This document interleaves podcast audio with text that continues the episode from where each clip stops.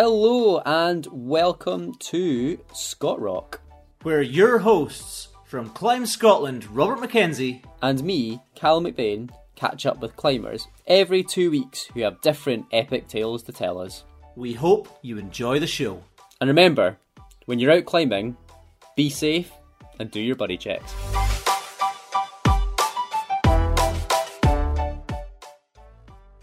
Well, that gap was a bit longer than we thought. Me and Robert were maybe a bit too optimistic that we had enough episodes to last any busy periods. We were wrong. But thanks for bearing with us. We're still here trying to scrabble around the big C word and bring you all some more interviews. On today's show, we've got Kevin Howett. Now, I first met Kev when I started at Climb Scotland four years ago. And I'm pretty sure since then, every time we've been in the office or we've worked together, ninety-five percent of our chat is about climbing rather than anything to do with work. Despite originating from Northumberland, Kev has been a bit of a staple of the Scottish climbing scene for the best part of forty years. Probably best known for his pretty strong opinion on climbing ethics, which we touched on a bit in this interview, but with plenty of really, really great stories from the golden era of Scottish trad climbing. And yeah, if you don't know what glubbing is, then listen on. But yeah, so you, I suppose you kind of started climbing in Northumberland, didn't you? You're always quite strongly, at least for me, associated with like Scottish climbing, but really you're a, you're an invader up here. I am, yeah. Not uh, not from here, but... I'm a raider. Um, yeah, Northumberland raider. So yeah, how did you, maybe, how did you kind of get into climbing? And then maybe how did you end up in Scotland? You're quite an interesting... Mm, yeah. Um... Did you have a climbing family, or did no, you? No, my mum and dad. In fact, uh, I took my mum climbing in, uh, at Corby's Crag, actually, to show her what we did. And I was doing it properly with a rope and showing the gear and everything. Yeah. And I showed her, fall it, I, you know, I fell off, so she would see what happened, how safe it was. Um, you didn't deck out doing this, did you? No, I didn't. No, so I took a little drop, and my, my mate, uh, John Griff, who I started climbing with, he belied me. And I'd, I looked down at my mum and to say, you know, say it's okay. And she'd fainted. I'm not kidding you, she fainted. And that, after that, she didn't want to know. She'd never been interested in my climbing since then. No, that, I started with John Griff because he, he went to tech college um, in Ashington, in Northumberland, and uh, joined the climbing club. So he got... He managed to get hold of a porter-laid rope, one, two, two steel carabiners. What year was this as well? Was this like six, seventies? Seventies. Yeah. Nineteen seventy-three. So this was kind of before all the big tech. Like, was it eighties ropes? Proper ropes came in, and then. Well, yeah, you were starting to get better ropes late seventies. Yeah. You had proper ropes coming in, um, as opposed to hawser-laid, but. They, I mean, this was a, a, a college, you know, they just had some old kit. Um, the only runner we had was a Moac, a huge, great Moac, which was a, it's like a nut, isn't it? Like a massive, big nut, yeah, yeah on wire. Um, one carabiner, and uh, didn't have harnesses, just had waist belts. Yeah. So we went to my local crag in Northumberland, was a place called Jack Rock, which overhangs the river, the River Coker. And we went there and didn't have a guide, didn't have a clue. Wandered down, saw a line that we thought, that looks quite good. And it goes up to a roof, swings onto a buttress, and you could pull through the roof and go up. So I climbed up. John's belaying me around the waist, you know. And uh, I got to this traverse from underneath this big roof. And I fiddled in the, the, the Moac, this big Moac, and it was actually quite good. But there was no extension on it. Didn't have any extenders or anything. Didn't have slings. And so I clipped the carabiner and I think, how do, what do I do? How do I do this? I didn't have a clue what I was doing. So untied, so I'm hanging on, top of this groove, untied, put the rope through the, the carabiner, tied back into the harness, the, uh, the the waist belt, traversed out, thought, ah, oh, that's quite good. Pulled over the roof, tried to pull up and couldn't because of the rope drag. So I'm trying to pull the rope up and I'm getting more and more pumped on these huge jugs above the roof. Yeah. In the end, I just had to untie him solo. Did it did it have like an opening carabiner and you just didn't know how it worked, or was it like a solid? It was solid steel carabiner. Okay. Um, but I couldn't work. I just didn't know what I was doing. Yeah. It it was a screw gate, and I didn't understand it. Oh, right, so you could open it up. I could just, have opened yeah. it up had I known, but I couldn't work out how to do it. So that's brilliant. We honestly we were stupid, utterly stupid, but you know. And I, th- I think after that, we just went soloing. Everywhere we went in Northumberland, we went soloing. Uh, for at least the first couple of years. But I, how did I start, how did I come up here? Oddly, the reason I came up here was for winter climbing. Was that with the uni kind of like mountaineering club? Yeah. yeah. Um, uni club was really active. Exeter Uni, we did lots. Um, and I think actually... they were the ones who really got me into adventure climbing. North Devon, you know, the coast climbing in North Devon. It's on culm, it's loose, it's scary. Exeter is like southwest coast of England, isn't it? Like right yeah. at the, almost at the bottom. Yeah, it's Devon. Yeah. yeah. Um, I had total epics to start with, off with. I nearly died several times, I'm sure. You know, because we had no instruction. You know, yeah. Typical university club, you know. Here's a kit to go and climb, you know, you don't have a clue. Um, but, I don't know, I think it actually helped an awful lot. Yeah. Because you learn quick if you don't die.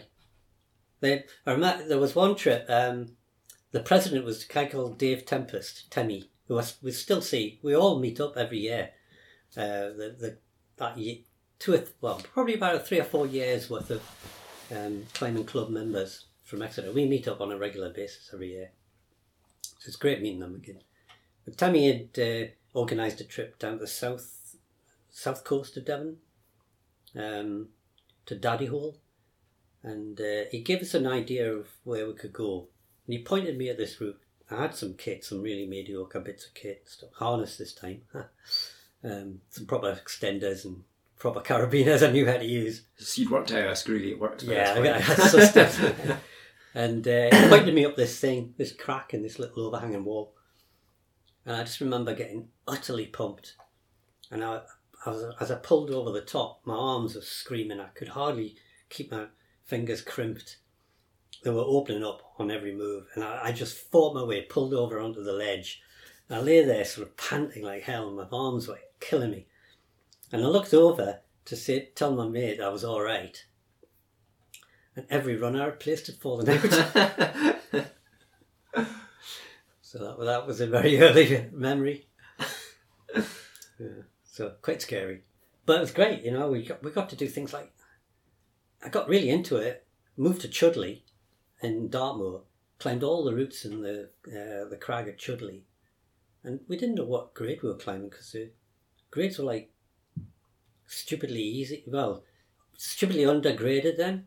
Was this back to back when V S was kind of the max grade? And uh, they gave it things over? Were being given extreme, like X S. Okay, so that was before kind of E one, E two, yeah. E three, E four. Oh, yeah. So, so this was nineteen seventy-seven. Right. You don't know whether you're getting on an E one or an E six. No, I mean, I look at the guidebook now for Chudleigh, and we were doing E threes. I had no idea. I suppose that's a good, it's almost like ignorant progression, isn't it? Like, if you don't know how hard it is, then yeah, you're more likely to get on it. Yeah. Do you think, I always think this about climbing walls a little bit. Sure, me and Robert had a big chat in the car that people would climb a lot harder if you just scrubbed the grades off the bottom of all the routes. Because you'd naturally, you just, yeah. you'd try, you'd have a look at it and you'd be like, it looks like I could do that. Yeah. And you give it a go. But when you give it a hard grade, like yeah. seven B, or if you're outdoors, but it's like an E two, and you climb H V S, you're like, oh no, it's too hard for me. Yeah. But yeah. maybe you could actually get on it and be totally fine. Well, I think that's what we did, I mean, basically, back then. Um, I mean, I, there was all sorts of routes that we did. I remember doing a thing called Terrapin at, at uh, Baggy Point, on the north coast of Devon. It, it was only given excess. Um, but we knew it'd been, it was su- supposed to be quite hard, because the guy who did the first ascent was quite a hard climber. Um, but I saw... Uh, a, a guy called Pete O'Sullivan who was really active down there doing it once. I watched him climb it and he was banging pegs in I remember seeing him bang a peg in and his mate took it out, took a, a couple of them. And I thought, I, I, I think I can do that. It's a slab. I'm not going to get pumped. And I was quite good on slabs. So I gave it a go and I got up it. There were no pegs because he'd taken them out. I didn't realise so much. Another one of these stupid thinking things. I didn't realise the pegs had gone yeah. completely and I should have carried the pegs. So, I mean, like Terrapin now, I think, gets E three, five, five C, five B. Did the pegs go back in? Or did you... No, I don't think the pegs out? Are there. Mm. So, I mean, it, it felt pretty gooey, but I did it. Do you think, I, I suppose in the same the same idea in that not knowing the grades, do you think having worse gear kind of makes you a better climber in the long run? Because I was thinking back to you talking about putting that Moac in, where if that's all you've got, you probably get pretty used to just running out, and when you're really, really, really, really scared, that's when you put a nut in. Mm-hmm. Whereas maybe nowadays, when you have like a full rack of cams and every size of nut, an offset nut, and basically whatever crack is in front of you, you'll probably be able to find something that fits. Yeah, I don't know. I don't know. Um, I'm, I'm pretty certain climbing with minimal gear back then, not knowing the grade of routes, just having a go, meant that I, I learnt very quickly my own abilities. Yeah. I knew where my limits were. I'd been pushing my limits and I'd been possibly going over it on occasion, but got away with it. So I learned quite quickly over the first couple of years climbing, you know, what, what I was capable of. And I didn't mind running it out above gear at all. I've, I've never had a problem about running it out above protection. Yeah. Never. I, I, what I find much harder is well-protected, brick-hard, technical, strenuous routes. Okay, yeah. I struggle on them because I'm not strong.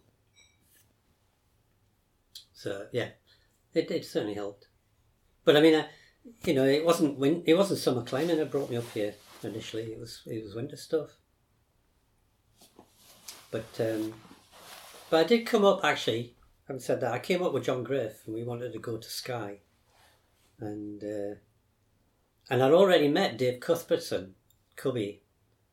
He he turned up at the the university bar with a friend of ours. Was this in Exeter? Yeah. Or, but I, Cubby's, is he, was he not born and raised in Scotland? Yeah, he's at North. How did he end up in a random pub in Exeter? Because it, back in the seventies, Cubby was wandering around the whole of the U K repeating all the hardest routes and not telling anybody. Really. Oh, kind of like a, almost a Dave MacLeod-ish, Dave MacLeod of the seventies type yeah, totally. Character. And he was, we were sitting in the U-bar having a beer, and our friend Paul turns up with Cubby, and you know, introduces us and everyone. And we never really heard of Cubby.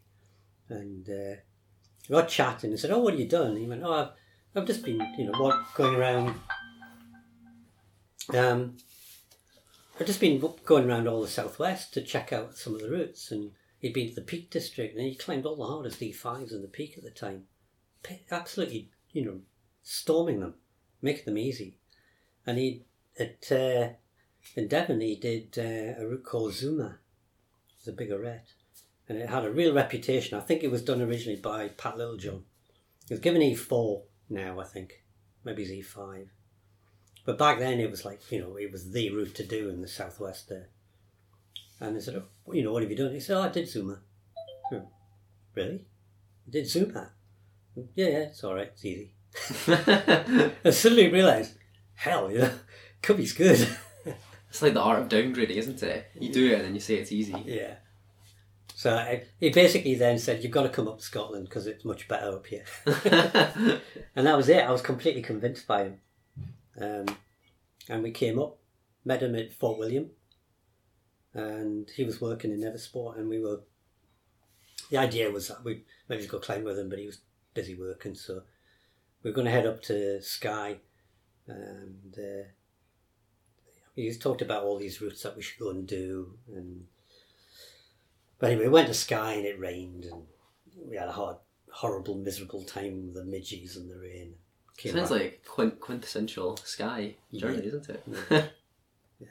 So, but I mean, it was the seed had been sown, and then you know, university club were wanting to come up on a regular basis in winter, and we came up and did lots of winter climbing, and then I moved up. And I moved up for the winter. Yeah. You know, I came up to go. Um, I wanted to do all the big fives and sixes on the bairn. Meggie, and so that was the, that was the pull. Mm. So we we have Covey to thank for the Howett in I'm Scotland. I'm afraid so. Yeah, yeah. It was his influence, really. That was so. Interesting we chat a bit about, I suppose, you and your climbing of Cubby, because I think from talking to you in the office, I always think that you, Cubby, and Gary Latter.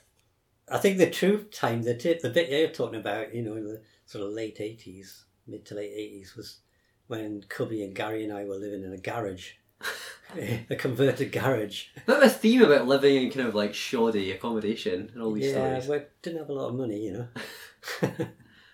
um, it was actually Paul Moores ran uh, an outdoor shop in Tyfirst in Glencoe, and he had clients because he was a mountain guide, and the clients would stay in this converted garage that he had, so we would uh, stay in the garage. And I gotta say though, the, the competitiveness was to the fore between the three of us. Yeah, that I think when you talk about that, that's always what kind of strikes me is it seems like you were all sort of quite good friends at the time, but with this kind of like underlying like fierce rivalry about mainly doing like new routes, I guess, like finding yeah. and cleaning sort yeah, of new definitely, routes. Yeah, um, Cubby and Gary had been climbing for a year or two together on and off before I bumped into them um, and started living with them. But yeah, I mean it.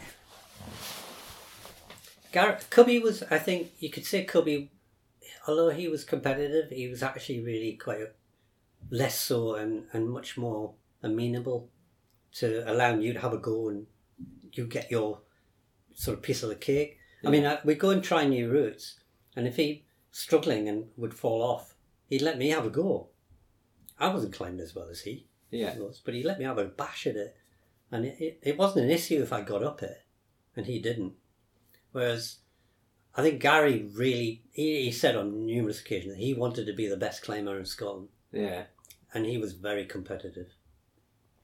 So it did lead to an awful lot of arguments about routes and lines and who should do what route and uh, ethics, you know. Yeah. Yeah, I suppose that, that kind of competition affects people in different ways a little bit. Maybe yeah, it helps some people push a little bit harder. But... yeah. Oh God, climbing with Cubby certainly pushed my grades. Definitely. Yeah. Um, I think when I moved up, I was probably climbing. I kind of stagnated at E three, scary E four, five Cs maybe in, in North Devon. But climbing with Cubby for a year, I was I was doing E six, so it definitely helped. Yeah, definitely.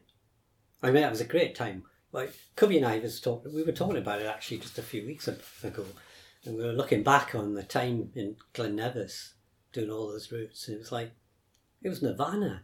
All this rock everywhere, with no roots on it, you know?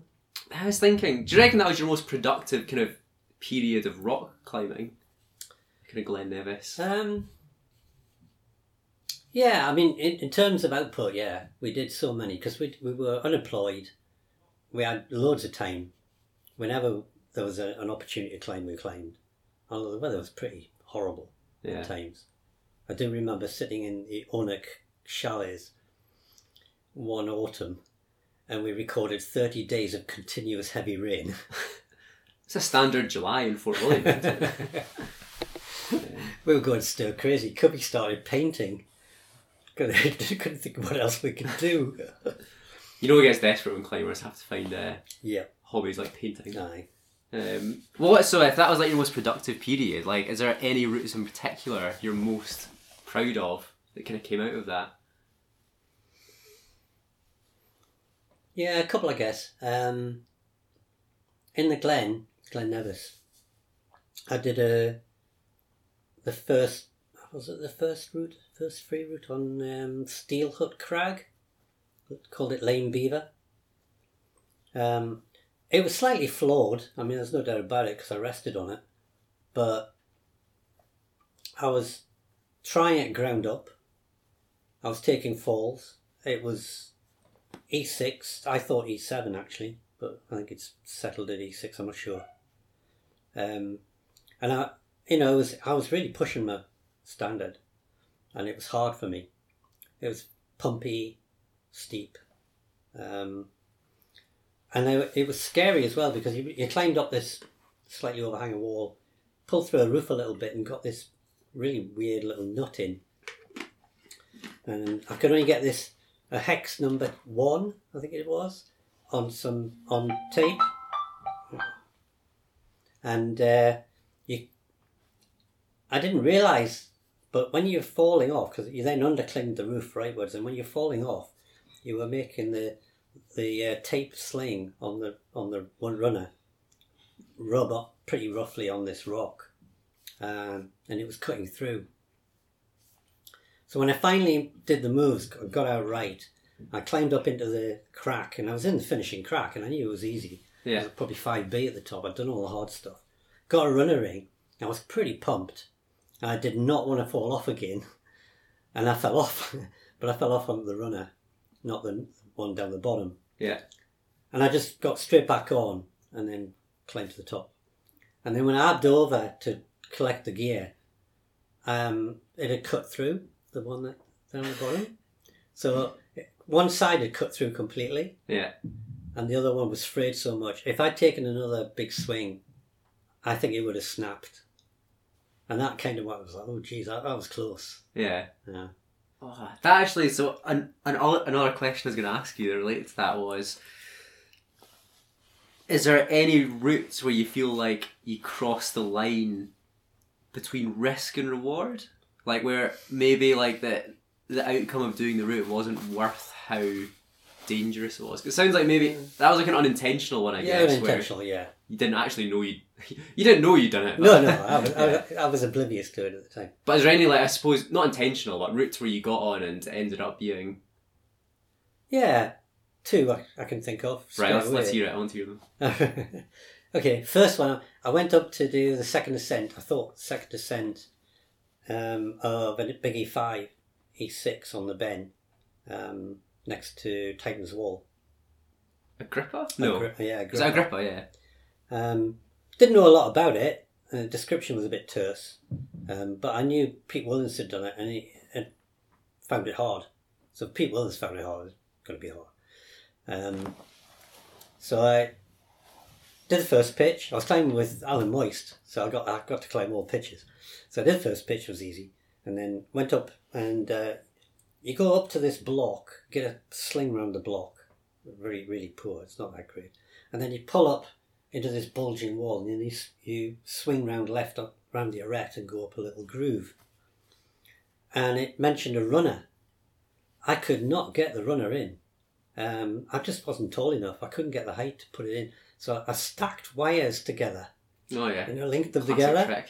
Trying to get this runner in. I couldn't get it, and I thought, well, I'm, I'm sure I'm on the hard bit, and if I go around the corner, it'll all be over. So I'll just go around the corner. So I swung round the round the arete, pulled into this base of this little leaning groove. That's where the crux is. Oh no, without the wire. Without the wire, which if you get the wire in, you're kind of it's round the corner, but you're level with it. Yeah. When you're doing the hard moves. Um, I couldn't get anything in this little groove, so I did the moves up the groove, which was six B. My last runner was way down next to the Beeley on that block. I would have gone for miles. Really would have gone a long way. Um, I pulled onto the ledge, and I was sick. I was Whoa. physically sick. I retched on the ledge. I was so frightened. Do you think, I suppose it was two ways, do you think that, do you think that made you climb better or worse knowing that, I suppose it's almost, if not a death fall, like a pretty serious fall? Or do you think if it, in that case, it was maybe just luck you got to the top? Or was it kind of laser-like focus of not wanting to fall off that got you there? Um, I, when I did the moves, I didn't feel frightened. So I must have zoned in. I must have gone into that sort of kind of thing you have in your mind where everything switches off and you just have to climb the moves. Yeah. And I did that, but it, when I popped out the top, perhaps it was the adrenaline. Yeah. came surging through and made me feel sick. Yeah. Um, but yeah, I... I mean, the other example is perhaps a little more like it, because I was chiaroscuro in Glen Nevis, which came a few year, couple of years later. Um, I cleaned it off, abseiled over and cleaned it, checked the line out, and then I didn't get back to climb it for about, I don't know, eight eight months. But I knew it'd be clean, so I just went straight to the bottom with Andy Nelson, believe me, and uh, had a go at it. And I got up the bottom wall, which I... Th- I remember thinking at the time would be the crux, and it was. It was desperately hard for me. It was steep and fingery and yeah, yeah. finger little cracks, but gear in it. But I didn't. I didn't really realise that the upper section was so necky. So I got really high up near the top, about ninety foot up. I got a tiny little wire R P two, slightly in in a horizontal crack, sticking out horizontally. Yeah, around the arete. Um, pulled over, trying to slap over the top like onto these little rounded ripples to make the final moves, and popped off because they were dirty. Uh, that runner held. Every single other runner just popped out um, down to the halfway mark. So if that had pulled, I would have hit the deck without no doubt. Definitely hit the deck. So um, I came came down, had a bit of a shake. I didn't really want to do it, but I wanted to do it. So you got this overriding impulse that you've got to climb it. Yeah. So I went back up, replaced the gear as I climbed back up, clipped the, the little R P, fell off again. Um, same thing happened. Yeah. But this time I swung in, I like slapped in, and uh, I hit the edge of this little overlap with my ribs, rather than trying. I didn't manage to brace myself with my feet. Yeah. Um, so really painful.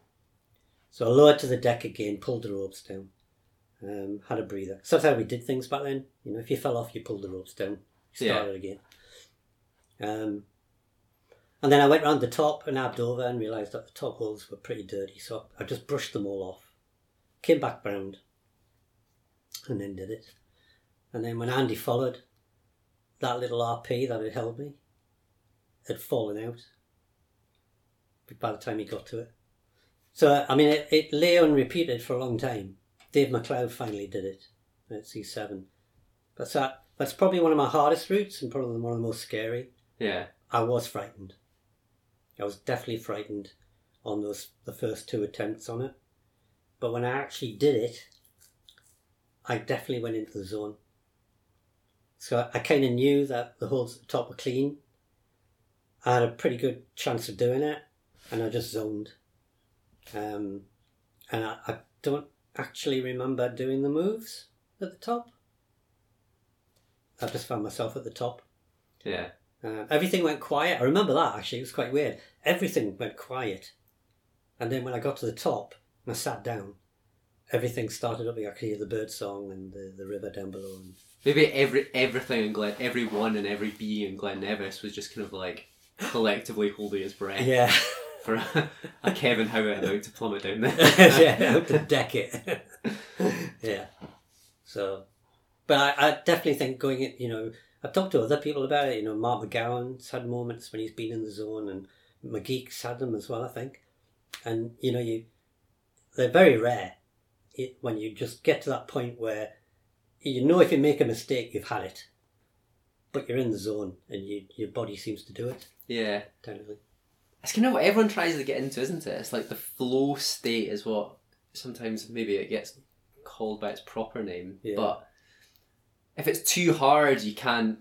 It needs to be like that perfect level of difficulty, doesn't it? Yeah. It can't be so hard that you're terrified, but it can't be so easy that you can think quite a lot whilst you're climbing. Yeah. So you have to find this perfect kind of middle ground. Yeah. I mean, I was climbing well. You know, I've done lots of E sixes and wheels and... Uh, in Scotland, I, I knew I had a pretty good idea I could do it. Um, I felt I was capable. It was just getting my head around it. Do you think part of it was like that? The, the push to want to do it was that kind of competitiveness with, like, not necessarily Gary Latter and Cubby, but just in general of wanting to get like the first ascents of hard new routes. Yeah, yeah. I was obsessed with new routing by then. Um, I'd go and repeat stuff, but I just found them a lot, you know, they were okay, they were good fun, but it was a bit like fun, you know, that it had been done by numerous other people. Yeah. Although getting a good second ascent was really good. Yeah. I was well into that. Um, you know, like, I think it was nineteen eighty-five, summer of eighty-four, eighty-five, can't remember, we went into the the Shelter Stone and we did second ascents of some of our routes there. And that was brilliant, you know, I really, really felt good about that. Um, but yeah, doing new routes was something else. And I, I've been become a bit obsessed with new routes since, yeah. really. And I've done quite a lot. So that's all I did for it. And then, you know, after that period of climbing with Cubby and Gary, I carried on climbing with other folk who were equally minded. And um, Graham Little was one, and struck up a really good friendship with Graham. Uh, and, you know, he had a his little black book of all these crags that he knew about. See, the guy that worked for, like, O S Maps or something and had... Yeah. He, uh, the most enviable job for any climber. I know, amazing. He toured Scotland, often by helicopter. And he had this list of crags everywhere. I mean, he's still got it. He's, yeah. he's still got loads on that list, I'm sure. Is this like Andy Nisbet had the little like book of winter climbing crags, didn't he, that were all hidden? Yeah. Yeah, Graham was awesome, yeah. I mean, you know, he was just... He was into adventure. He's, he was into just going out there and trying stuff. Um, and, and it was brilliant. We were able to go all over the place, so... Did tons of new routes, like, you know... Or stuff at uh, Kintyre. That was because of Graham um, and his motivation, and the Outer Hebrides as well, all the Bishop Isles stuff and Mingulay, Pabbay. Yeah. So you're like pretty strongly associated with, like, yeah, Ming the um, what do they call it, Mingulay, yeah, uh, Barra, uh, not Barra, see, Sandray and Pabbay. Yeah, like a lot of the development there was kind of by you and a lot of other folk. What kind of drew you to the islands in particular?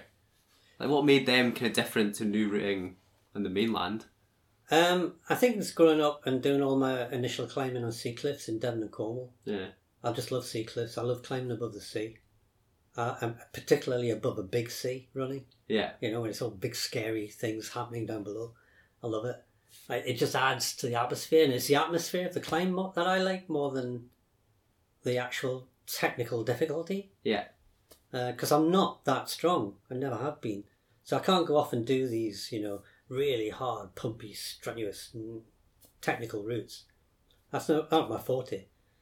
Um, but I like the whole ambience of the thing. So going out the Hebrides was obvious. Yeah. And, you know, and I've been to Lewis before. Um, and I'd done some stuff on the Isle of Lewis. And it, but it was, it was when Graham said, there's a big crag on Mingale, let's go and do it. And that was the start of it. Um, that was, God, when was that? ninety-four. And I've been back every year since. Has there ever been a year since then you've not been to the islands? Don't think so. Might have been one year I missed. It's not bad going in, what, twenty, twenty-four yeah. years, twenty-three years? There's, there was times when I went out and I stayed there three weeks. There was, there was one time I went to Sandray, Pabbay and Mingale. One after the other. One after the other in a three-week period. We're climbing with different people. So as they went back off, back home, I would stay on one of the islands and get picked up when they were coming back up, and we'd go to the next island. You're like the perma, the hobbit on a... Yeah. The islands, hobbit of the islands. Yeah, brilliant. Have you ever spent time totally alone with nobody else anywhere near you? That's how people go crazy though, isn't it? Either... I was on Sandray and I was climbing with... Um, It was, it was with Graham and uh, Big Gordon, Gordy Lennox, and uh, we had a great time, did a load of some good new routes, did the first new big new routes on, on Sandray, the E fives and stuff, really enjoyed it. They went away and I stayed on my own, um, and Tim Rankin was coming out, and I was on my own for three days before I was getting picked up. And then we were getting transported down to Pabbay. And I was on my own. The weather wasn't very good. Um, I was wandering around wanting to climb, but I was on my own. I still did some easy stuff. Um, but I don't know, I, it was quite scary. It's the first time I've ever been utterly alone with no contact and no possible contact with any other human. I, um, I reckon people need to do that every, every now and then. Yeah. They should do it. I'd like to do it again, actually. Now, I would quite happily go back out to Sandray and spend some time on my own there. Definitely. But when the weather's bad, it's not so great. Yeah. Is that when you start making friends of sheep and drawing faces on beach balls? Yes, I. I do, I do think I was talking to myself quite a lot, actually. Have discussions about ethics and things, probably. You've never been quite the same since that. Yeah. No, probably not. Oh. I guess, actually, a thing that sums that up is our first visit to Mingale. So when Graham and I went down, down into Stronandun on Mingale, I had no idea what was down there. So I looked over. It's, it's a three hundred foot cliff. So, and it was a raging sea. It was dreek weather. It wasn't, it wasn't nice and sunny and, you know, conducive to a, having a good, easy time. We chucked a rope over. I abbed over and then found myself sort of dangling above a cave, sea cavey type place, and the rope was in the in the sea being washed around. And so I swung in, took a belay. We reorganised. Graham came down and climbed out again, then reorganised, went down. And it, we managed to do a, the first route. Sula, uh, no, the Silky.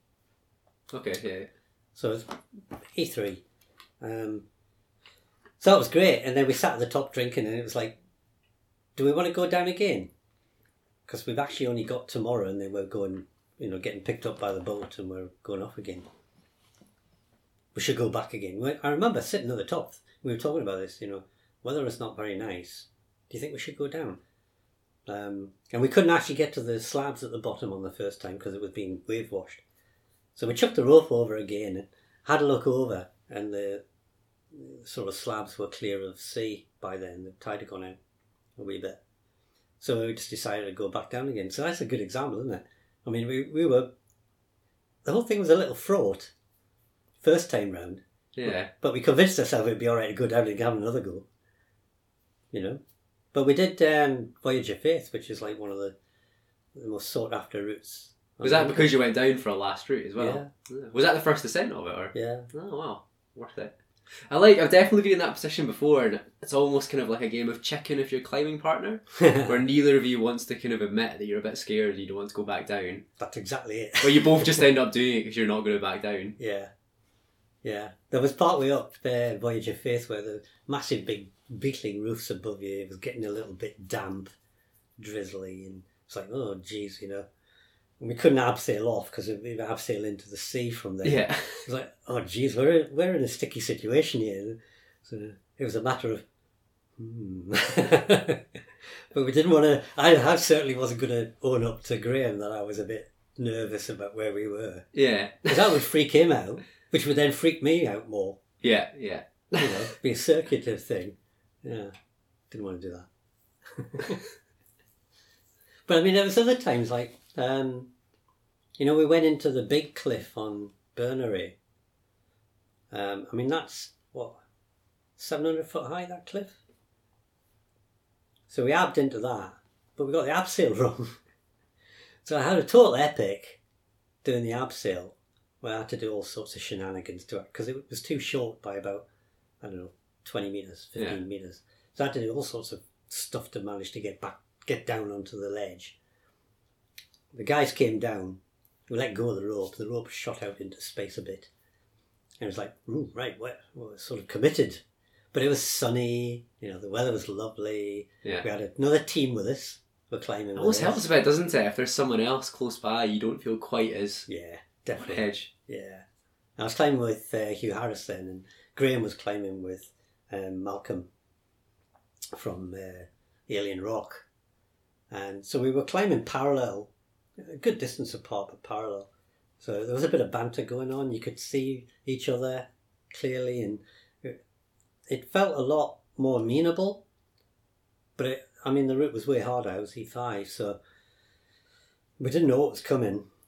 And it didn't help when Malcolm fell off a roof when half, half the roof fell off with him, which scared it. So on the other route that they on were his doing, yeah. route they were doing, yeah. Um, and that happened like, it was, I don't know, fifteen, twenty feet away over there. Came flying off. And I heard this scream and then this massive boulder crashing into the base of the cliff and spraying everywhere and all the smell of cordite, you know, and sulfur, sulfury, yeah. Smell of dead birds everywhere. We wiped out a whole lot of seagulls. And uh, it was like, oh, Jesus. This is quite serious, yeah. Yeah. yeah. Like, you can never forget, like, yeah, it's not, if it's a new route in places like Berneray as well, it's like, like no one has ever touched that rock before. No. So, yeah, you don't know how well attached it's going to be. Yeah. Um, yeah. But I, I, I was less frightened doing that, though, yeah. than I was in going in those first times doing easier routes with Graham on uh, on the Mingale, because it, the conditions, the ambience of the whole place was all very forb- forbidding. Yeah. yeah. I'm glad abseil stories are a bit of a common occurrence with uh, you, Kev, because mm. if you remember the first time you and you climbed together, yeah. was in Mingale, and... We, I'm sure we'd walked in and we were talking about cairns in the top of the crags at Mingale and how they're all useless and they're not very helpful. Oh, yeah. yeah. And then we got to the top and didn't know where to ab down, and we found a cairn and thought, oh, that must be it. And I think we just abbed directly down. And this was my first ab in Mingale as well. And oh, e- everyone remembers their first ab sail in the islands because mm. about five billion rope protectors and a yeah. one hundred fifty metre ab sail into the abyss. Set up by Kevin Howett originally on one nut and nothing else, which had to be backed up. um, yeah, I don't know why people are so sort of concerned with that, because I'm always... If you get one good nut in, why do you need another one? It is true, isn't it? You don't really need more than one, but it's just... It's when a... you're leaning back on one nut, yeah. if part of your heart doesn't sink, then something something's wrong with you. You know what? When I was, when I was at Exeter Uni, I was climbing with a guy called Paul Newman. Oh. Um, not the podium. And uh, we he bailed on a route on Chudleigh. It was an E one at the time and he was struggling on it. And he put this crappy little runner in.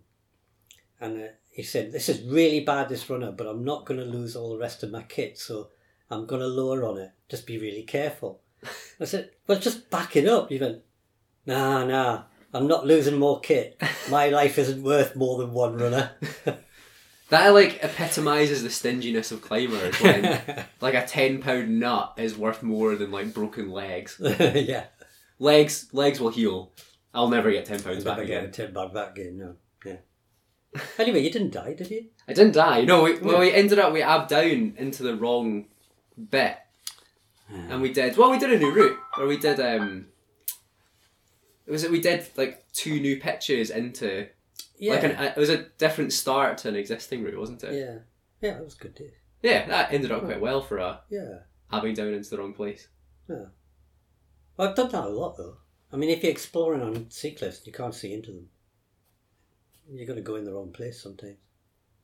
Um, I think that's why I like it, actually. The total commitment to it is really good. I was on Lundy years and years ago. Um, climbing with Hugh Harris again. And, uh, no, sorry, I was climbing with uh, a friend from the Exeter Uni Club. And uh, we abseiled into this. It, it was a route that had been climbed before, it had been described. It was given this really weird grade, which we'd never come across at the time, um, which was uh, E thirty-five A. So technically not quite easy, but... Is there someone that, like, shoots an air rifle at you when you climb it or something? Or? Well, we didn't know what the E three was for. I mean, it could be that it was sustained. Yeah. Was it because it was necky? If it was necky, it didn't matter, because we could climb five A, no trouble. So we thought we'd go in and have a look at it anyway, because it looked good. You could see it from the other side. So we got into this thing, and uh, my mate belayed on these big sea wash boulders. And I got on, got into this and started going up.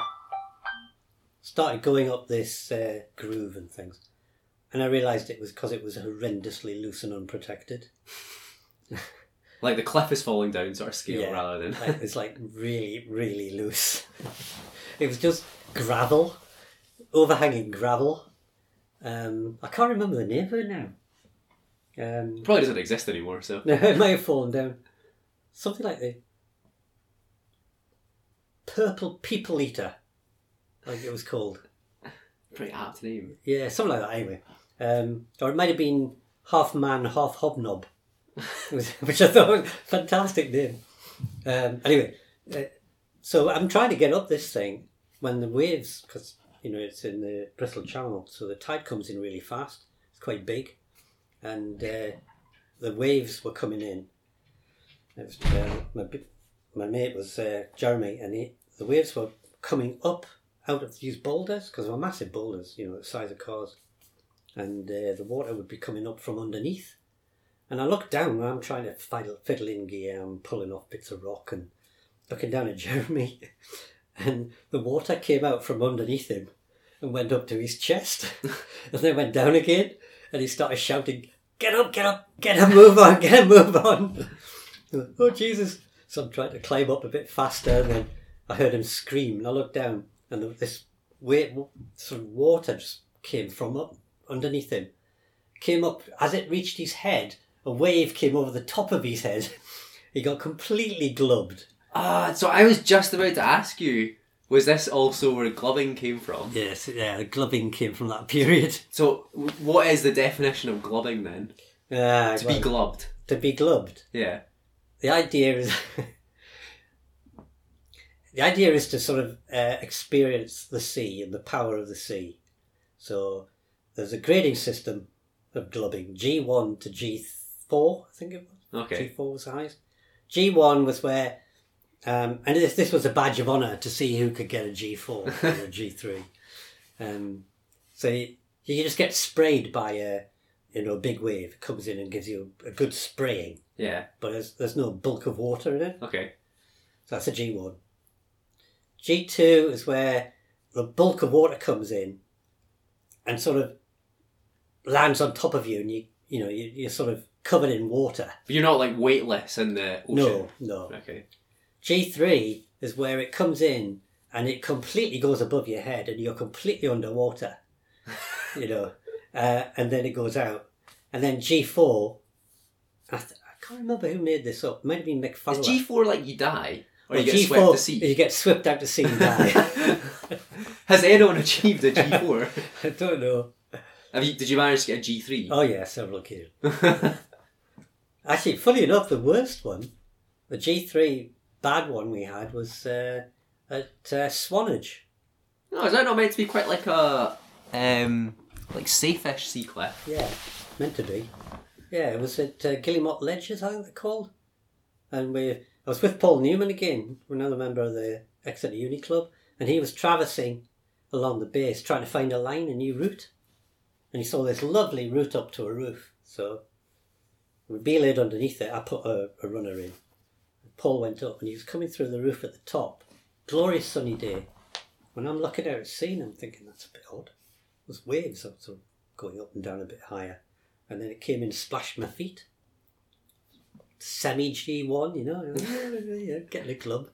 And then uh, the next one went higher than the, the, the horizon, came in and splashed right across me. And I was like, yeah, G two. And then I looked back out again a few minutes, a few seconds later. And then this big thing started coming in, so I put in a couple of runners more. Incoming G four. Yeah, it looked like it was going to be really gnarly. And I'm shouting at Paul, you know, Paul, Paul, look, look.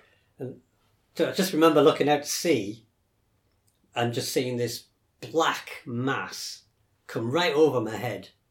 And I was just sort of swirled around and bashed against the rocks and completely, I mean, I, it was like being in a washing machine. And then it went out, the water went away and it sucked down and I couldn't breathe. It almost seemed like there was no air. Yeah. So I'm going like this, trying to breathe. And I was freezing cold because it's the sea, North yeah. Sea, it's cold. Um, and also I'd noticed that there was a heavy weight on the rope and luckily I'd held on to it. And then the, the waves just settled, completely settled. And I looked up and it hit Paul.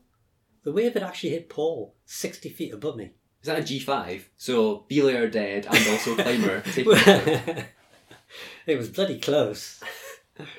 That that was the, the biggest one I've been in. And that was right. On this lovely little nondescript sea cliff in Swanage. That is the the answer we wanted in the podcast. Find out what clubbing is. Where did clubbing? Where did the word come from? Club. I think it's something that was doing the rounds in the southwest. Just Devon. A bit of onomatopoeia. Kind of sounds a bit like what happens yeah, when you get hit by a wave. Clubbed. Clubbed. Yeah. I know the guys. I think it was probably some of the guys from Bristol. Yeah. Who made it up.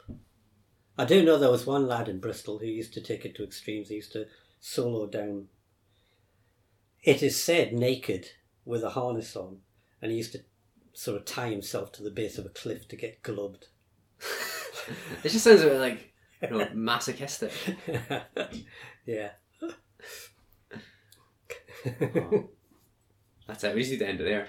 Yeah. I suppose the other thing I was going to ask was, because you talked about, like, Ground Up was kind of how stuff got done in your day. Mm. And I, so I was going to go into the U K C logbooks to get a proper set of data for this question, because I'm mm. interested to know, but the U K C logbook was down this morning. Do you think that the standard of Ground Up trad climbing has went down since, like, the eighties and nineties? Hmm. What's yeah. your kind of take on that? Because I kind of think that people that are good at ground up trad climbing have pushed it harder than it ever has been pushed before, but in general there's a lot less people overall mm-hmm. trying ground up stuff at a lower grade. So, like, you've got Dave MacLeod and others who are really pushing the limits of the harder stuff, maybe harder than was pushed before, but, like, most average people or people climbing mid-E grades, maybe their level of ground up climbing isn't as high as it was back in the, like, the heyday of the eighties. What yeah. do you think, though? Interesting, then. Um, concept. I don't know. I mean, there's no, there's no doubt people pushing the, the grades at E nine, E ten, E eleven or whatever, they're all doing it head point. Nobody's doing that kind of grade ground up.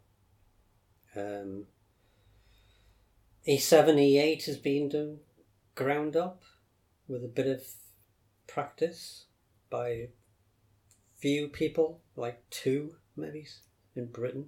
Uh, James McCaffrey's done. McCaff yeah. is probably the main person, yeah. Um, I don't know, there was a, a post, a, a Facebook thing, and it got into a discussion just recently, actually, about all this, about what was good ethics. Yeah. And it, it turned into this whole idea of, you know, has, have people got better in terms of trad, ground up, adventure climbing, or worse? And um, I was of the impression that there were more people back then doing ground up. Okay, they were falling off on occasion, but then lowering down, pulling the ropes and having another go, which is really hard. Yeah. It's a really hard way of getting up a route. I think it's scary, like, like it's like you're talking about in the Glen Nevis route. I think once you've fallen off on a scary or bold route, then trying to get psyched up to go for it again mm. without knowing what it, the the higher bit is going to be like is pretty scary. Yeah. As opposed to head pointing, where you know if you get there, like, it's going to be easy climbing, or there's a runner or something. Yeah. And it, I mean, on site is different as well. If you've never had a look at it at all, it's even worse. And something like sixty percent of the routes I've done, ever done, are, are on site. That includes E sixes. So that's, you know, that's near my limit. Yeah. E seven is my limit. um, but yeah, the discussion moved on, and, and how many people are actually climbing that sort of grade, E seven, E eight nowadays, which you'd think they would be doing, ground up or even on site. And basically, very, very few. Yeah. Um, virtually everybody is, when they get to a certain standard, start top, top rope and head pointing. Yeah. I think beyond E five, like, so E six and above, it's quite unusual to see people doing it ground up.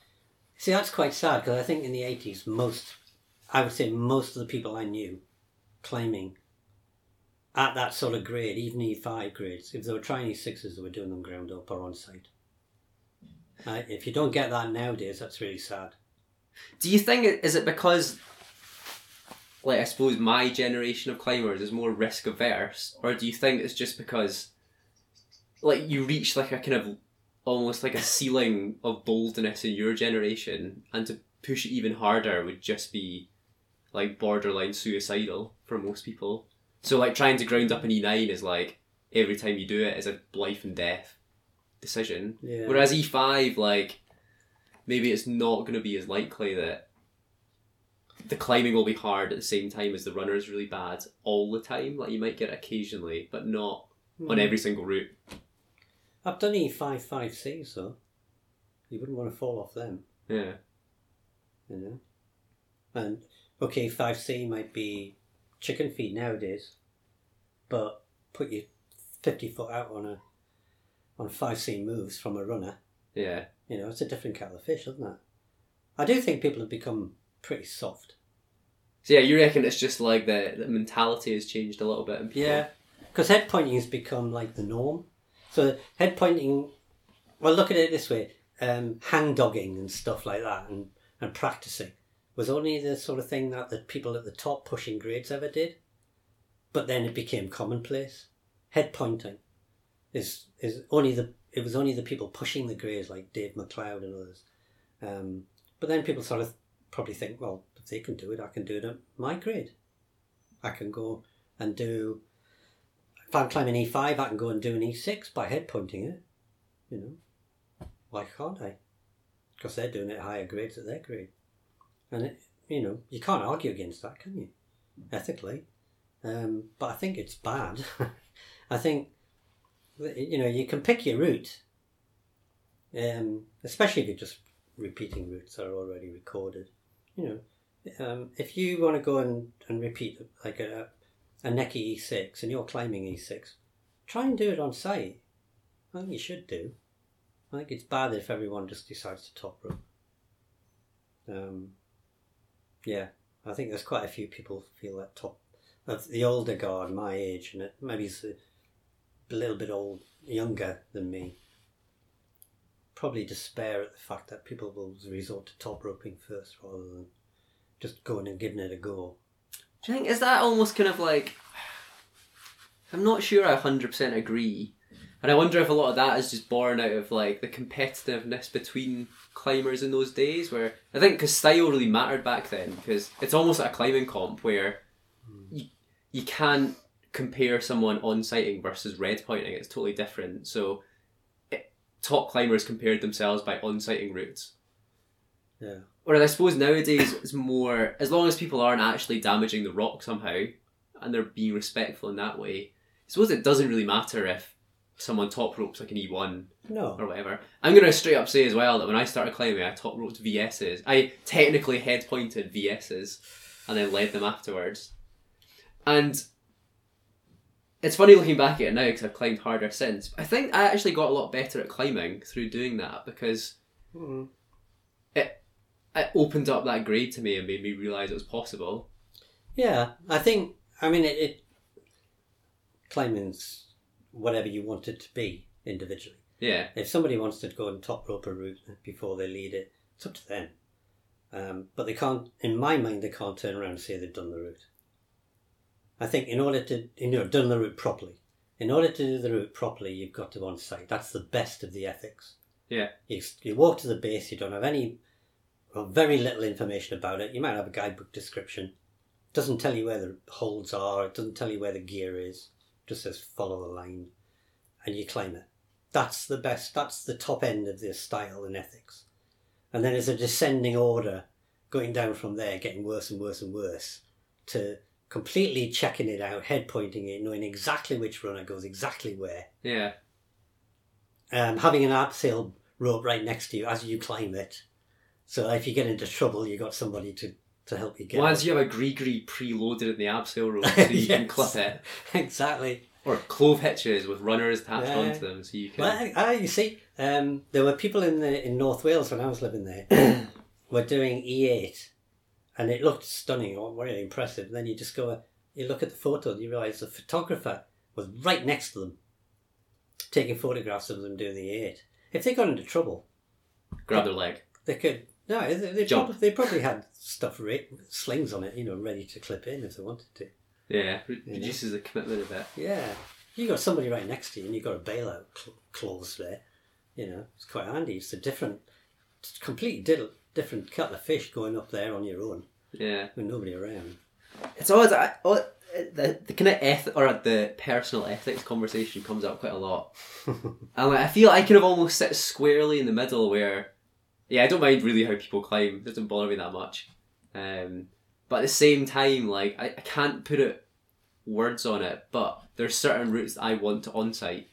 Yeah. And I can I don't know why I want to do them on-site, but I just know I want to. But then I'll meet in the middle that I really want to on-site Chemin de Fer, for example, yeah, which is E five. But then there's other E fives which I don't care about on-siting, mm. or E sixes which I don't care about on-siting, and I'd headpoint them if it would make me more likely to on-site Chemin de Fer. All right. So, like, maybe... Yeah. Head pointing an E six in a similar style to Chemin de Fer would make Chemin de Fer feel more achievable, so I'm more likely to try on-site it. Right.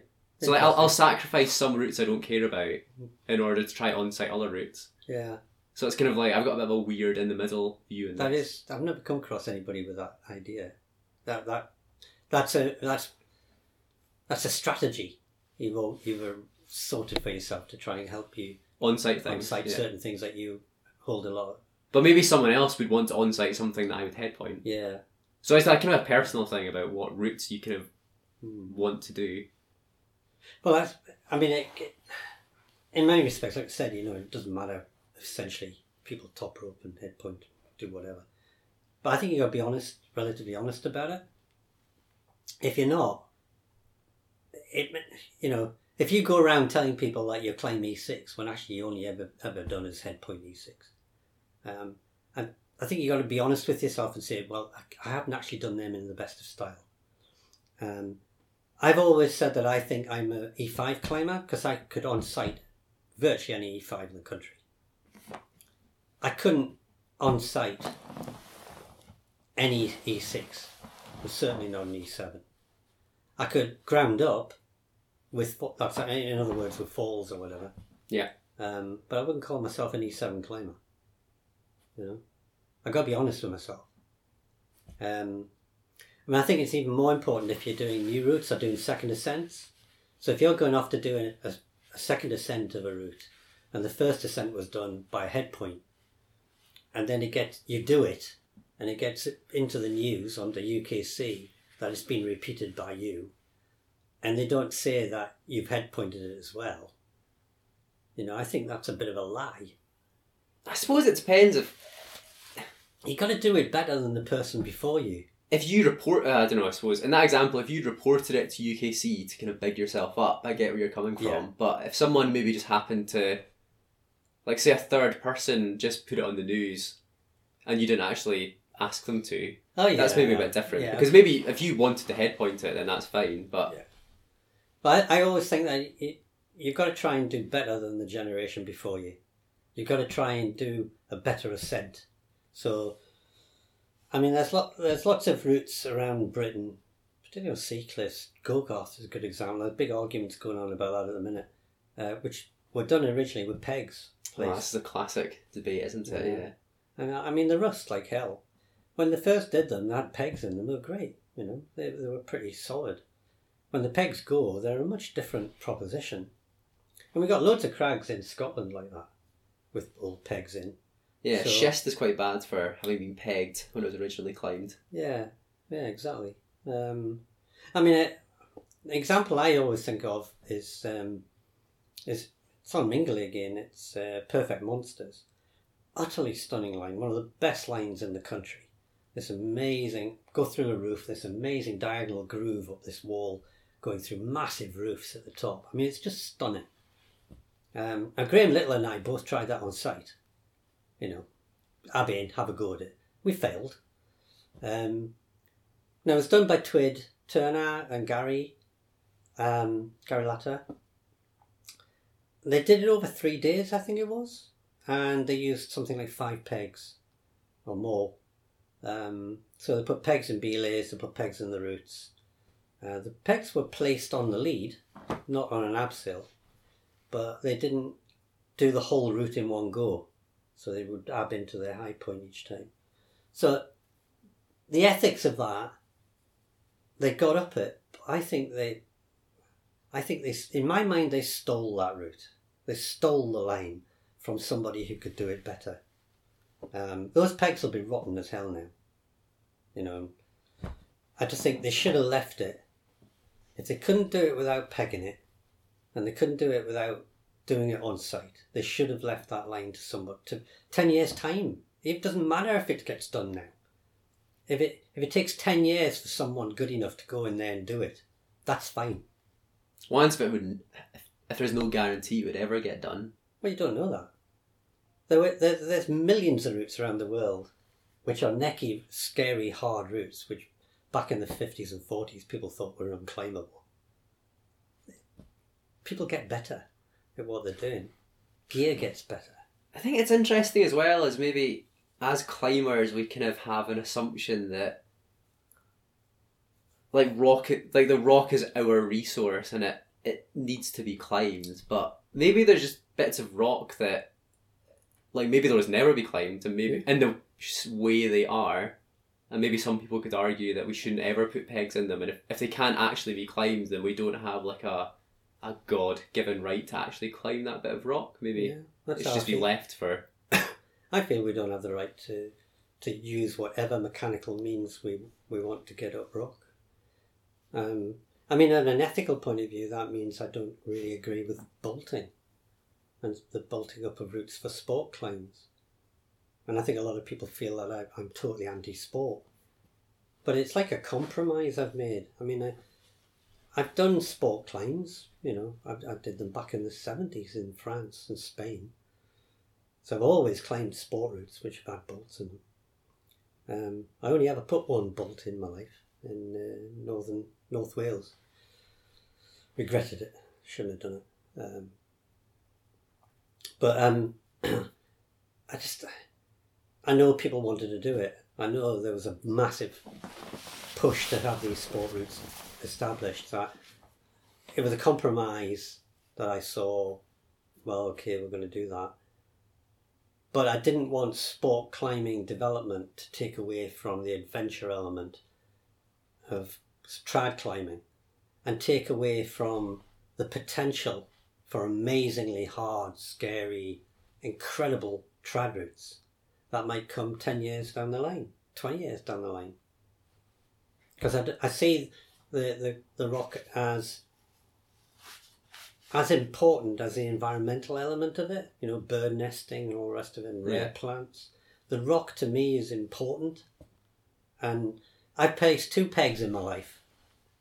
Um, they both, well, one fell out of its own accord. Uh, I couldn't clip it anyway. Gary Latter had to clip it for me. He put a sling on it for me. Um, The other one was a, a R E R P, which I love the name of that. So it's a realised ultimate reality piton, isn't yeah, it? Yeah, awesome name. I love that name. Typical American. It was just incredible. O T T. But I mean, it, it's you know, it's for A climbing. Yeah. It, it's wafer thin. It's about the size of a postage stamp, with a tiny bit of tat on it. And I placed it on a route, uh, a new route I did in Glencoe. Uh, the route's never been repeated. Um, it wouldn't have held anything. It was just purely psychological. I shouldn't have put it in. Um, and a- another one I did was a route that actually Gary cleaned, and he placed this tiny wee peg in it. And he told me the peg was crap and it would probably fail if I fell on it. So as I set off up it, I had this feeling that it was going to pull out if I fell on it. It was literally that big. Um, so... And that fell out of its own accord the following winter anyway. Yeah. Um, but, you know, I, I just don't want to put pegs in.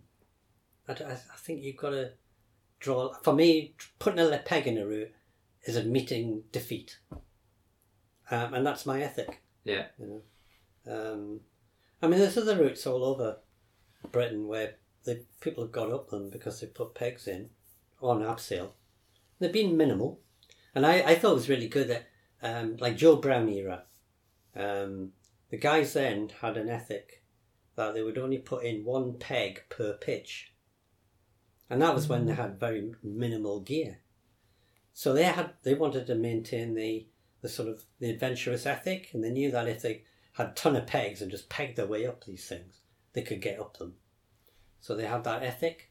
I think it's about time we had a, a similar modern ethic, which basically said, leave the rock as it is, don't put the peg in, leave it for someone else. Stop being greedy. I suppose we don't really place new pegs very often anymore, though. The issue is more of all these old pegs and what we do with them. I don't know, I can cite I have a lot of climbs in Scotland being done in the last ten years, which have new routes, which have got pegs in them. Hmm. You know, it might only be one peg, yeah. Two pegs. It's interesting, so, something that I quite often think about when it comes... Like, the peg argument gets done to death a little bit. It seems like every second day there's an argument on Facebook about... Yeah, I try and stay away from this. Yeah, it's a bit of a hole. But an interesting thing that I think of it is, maybe a bit of a counter-argument to yours is, we get quite precious about pegs and bolts and rock because that's the kind of medium we climb on. But is it maybe a bit ironic that we all get so caught up about these tiny bits of metal when we think about like the enormous environmental impact we have as climbers that isn't as immediately effective as a peg and a bit of rock, but it's probably worse? So I'm thinking like, all your climbing gear and everything is made out of the impact that has, all the pollution climbers create from driving for three hours to go to a crag and coming back. Really? Like, that's not as visible as a peg and a bit of rock, but you could probably argue that it's almost worse in terms of the overall damage to the environment. Yeah. So if you can, a bit of a long-winded question, but I mean, how do you kind of reconcile that? Um, I basically, because I think I I try and stick to the whole premise of leave no trace. Um, so I know I'm, I'm going to travel to the crags, but I will not leave litter behind. Yeah. And I see pegs as litter. Um, I'll try and leave the minimal amount of imprint wherever I go. Um, the travel element and the use of the climbing kit. Um, okay, I could go soloing. Which I did do. I suppose that arguably naked soloing yeah. and walking to the crag yeah. is probably the only person that can make any claims about being ethical in reality. Yeah, true. But you, you draw your own more uh, ethics from what's what's feasible for you. You know, I mean, I I haven't travelled around the world on a regular basis to go climbing. I've you know been out and about. I've, There's, there's years and years, decades go by when I don't travel in a plane. Um, I think if... Uh, I would like to hope that in the future, if I wanted to go to Australia, for instance, I might get on a boat and do it. Don't know. Um, but yeah, I just try and leave no trace. Um, and, and, and just reduce the impact as best I can.